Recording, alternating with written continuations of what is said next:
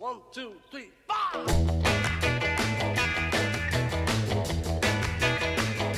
Well, she was just 17. You know what I mean. Hello, everyone. Welcome to yet another episode of That's So Kvetch, where we talk about dating, Torah, and everything in between. Today, we have my wonderful friend, John. Hello. We are so excited to be here to talk about all sorts of dating things. Yeah, so, John, tell us a little bit about yourself. Well, my name is John. I grew up on Long Island, uh, born New York City. Um, oh, I grew up uh, at, in a, at a conservative temple. hmm Um, I consider myself more spiritual than religious, but there is religion in my life. If That makes sense. So you'll hear in this episode that me and John really cut straight through the small talk and got on to talking about deeper things. And one of the things we started talking about was how identity influences dating and the merits of getting off the dating apps. I mean, when I was on dating apps, which I am no longer on, uh, I don't consider myself a photogenic person. Mhm. And I now have luscious locks, uh, which I grew out my hair, but I used to have a almost a crew cut, and I, I never really liked it. Uh, so I wasn't being honest to myself. But I bring up photos because whenever I looked at a at my profile on dating apps, I, I go, who you know, who is this guy? It, it doesn't, it didn't reflect who I was, uh, and until we met in person, whoever I matched with, because that was, you know, it was showed my personality, and um, the picture just doesn't do it justice, and the whole idea of there's this odd barrier of texting and profiles and matching Yeah. on on the like people figuring out like who you are based on your pictures and also you having to like curate yourself into a person. Right. It's like uh, it's honestly, what is this, a, a job resume? I gotta list my hobbies and what I do and kind of who I am to impress somebody. It's, it's like being on a job, and that's not to me what dating is about. Dating should be loose and and natural. That to me, an, an online dating is or the apps are not uh, not natural to me. So I got off of them.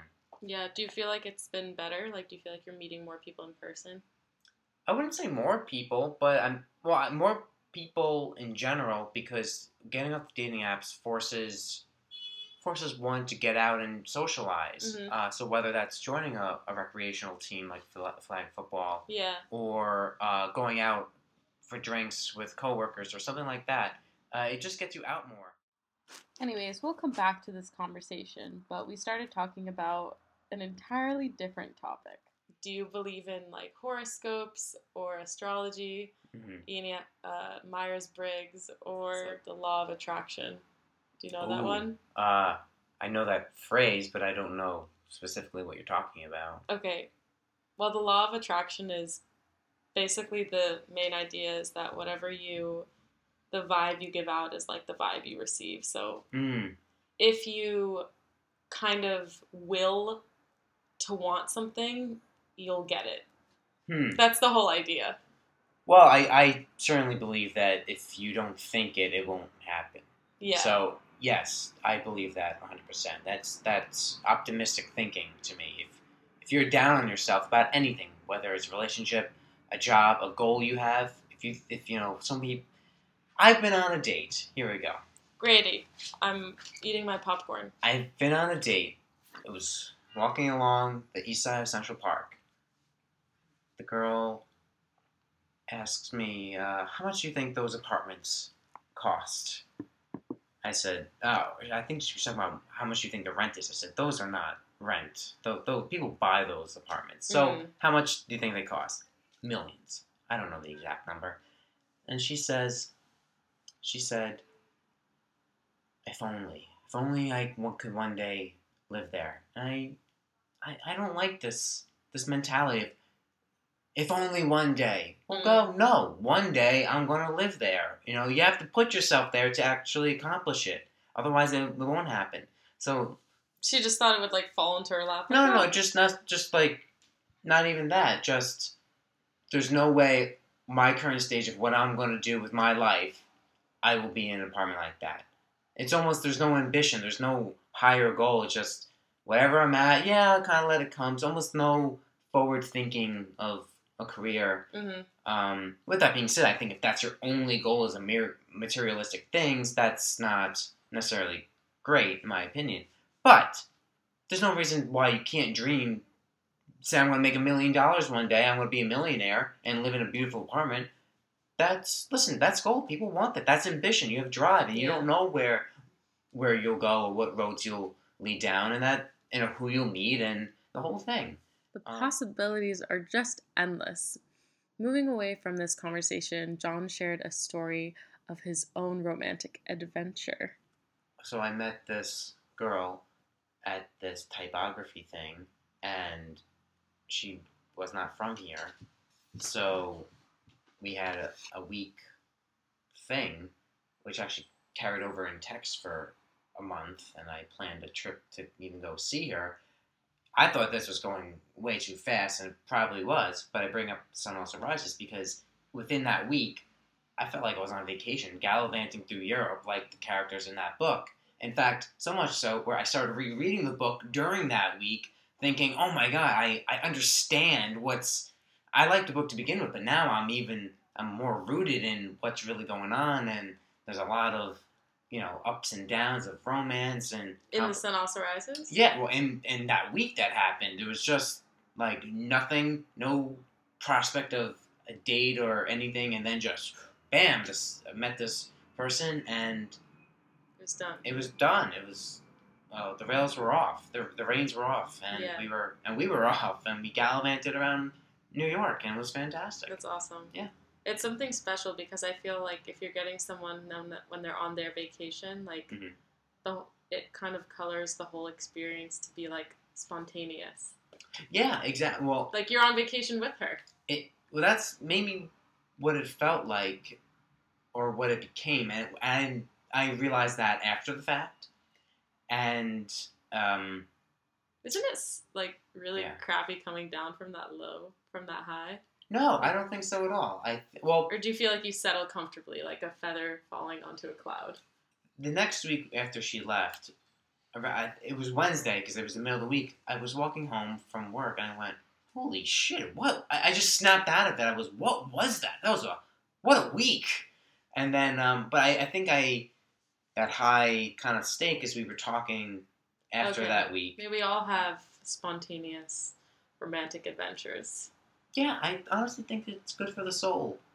Yeah. Me being going back to horoscopes, I'm a I'm a Pisces and we're romantic creatures apparently so, and I uh, I think there's a lot of relatability to the the traits and stuff, but I mean I, I think it's almost coincidental that the stars align a certain way and wow that's that's funny how that happened, but people go way too far and take it way too far Yeah. where they you know they match horoscopes for compatibility and I, I I don't go into I don't subscribe to that so much. Um, I wanted to go back to something you said about like romance kind of like being good for the soul because I think that the idea of like relationships and love, like yes, there's like the hope that like you meet someone and you end up getting married, but I also think that like there's so much more that like it can bring to your life. Um, and that like it does bring to your life. Like I find anytime I'm like involved romantically with someone, like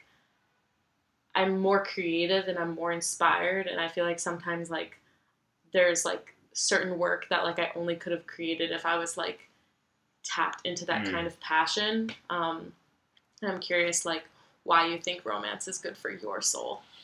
oh Well, I think going out. I think it's just the experience of going out, not going out on dates, just literally going out into the world, just socializing in general. You know, they say, write what you know, and if you don't, if you sit in your room all day and write, you you don't know too much. So getting out and dating is a great way to learn and experiences happen. Weird things happen. Like if I had to go to the typography thing, I would never have, have had this experience, and now I I feel like it's street knowledge. You know, it's not book smarts. You know, of you know just uh, I don't know where I was going.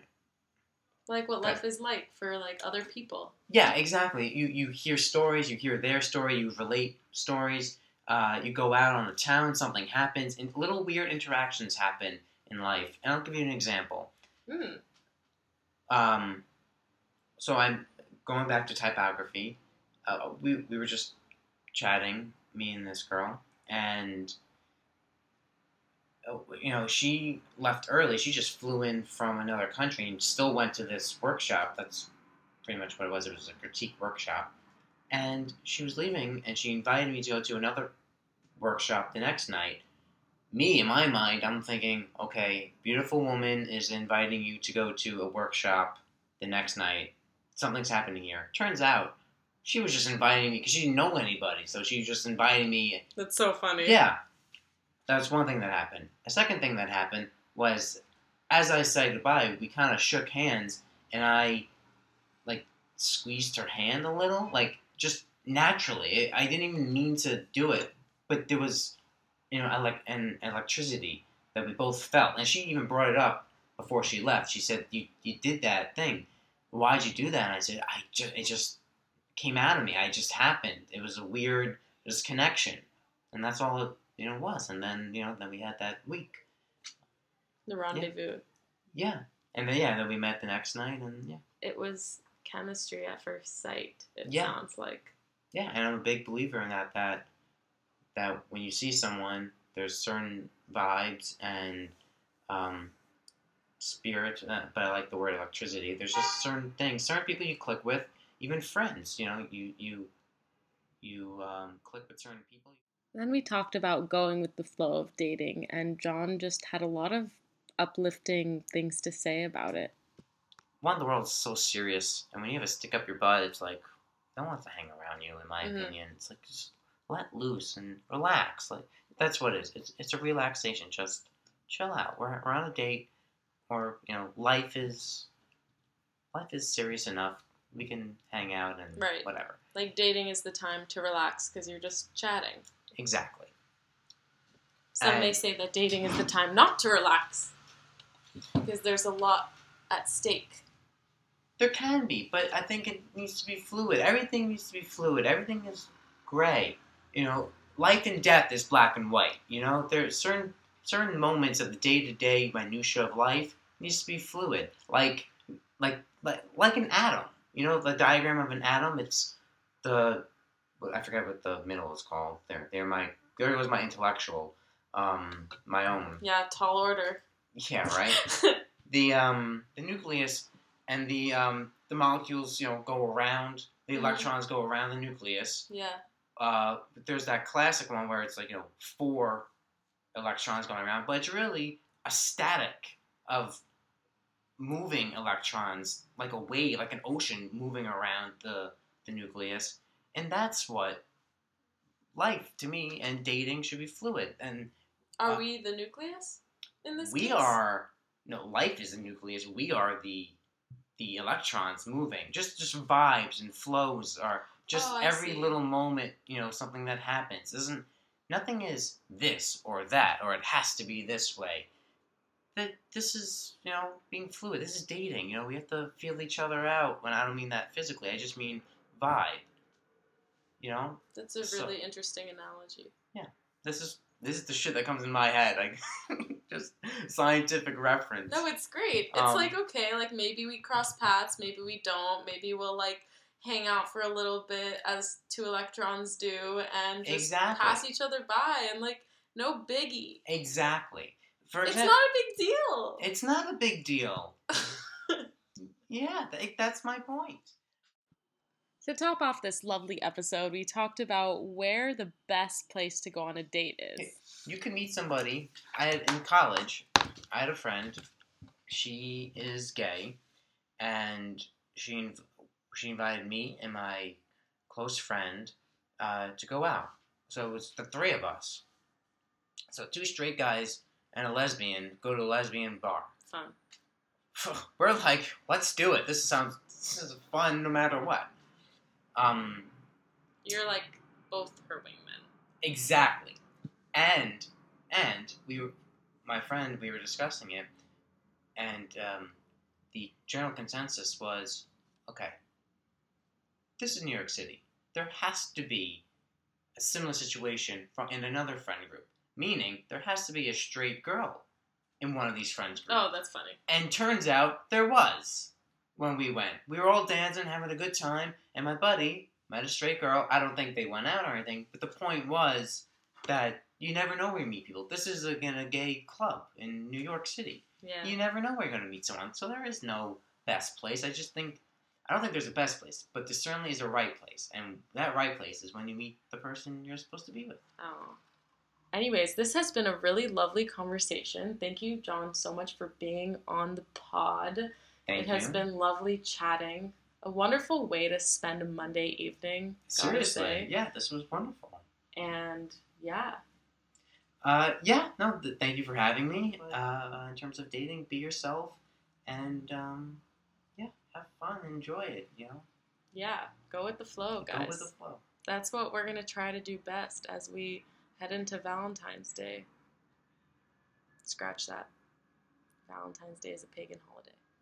Um, I hope you are all having a wonderful week and continue to have a wonderful week. May this podcast uplift you and entertain you.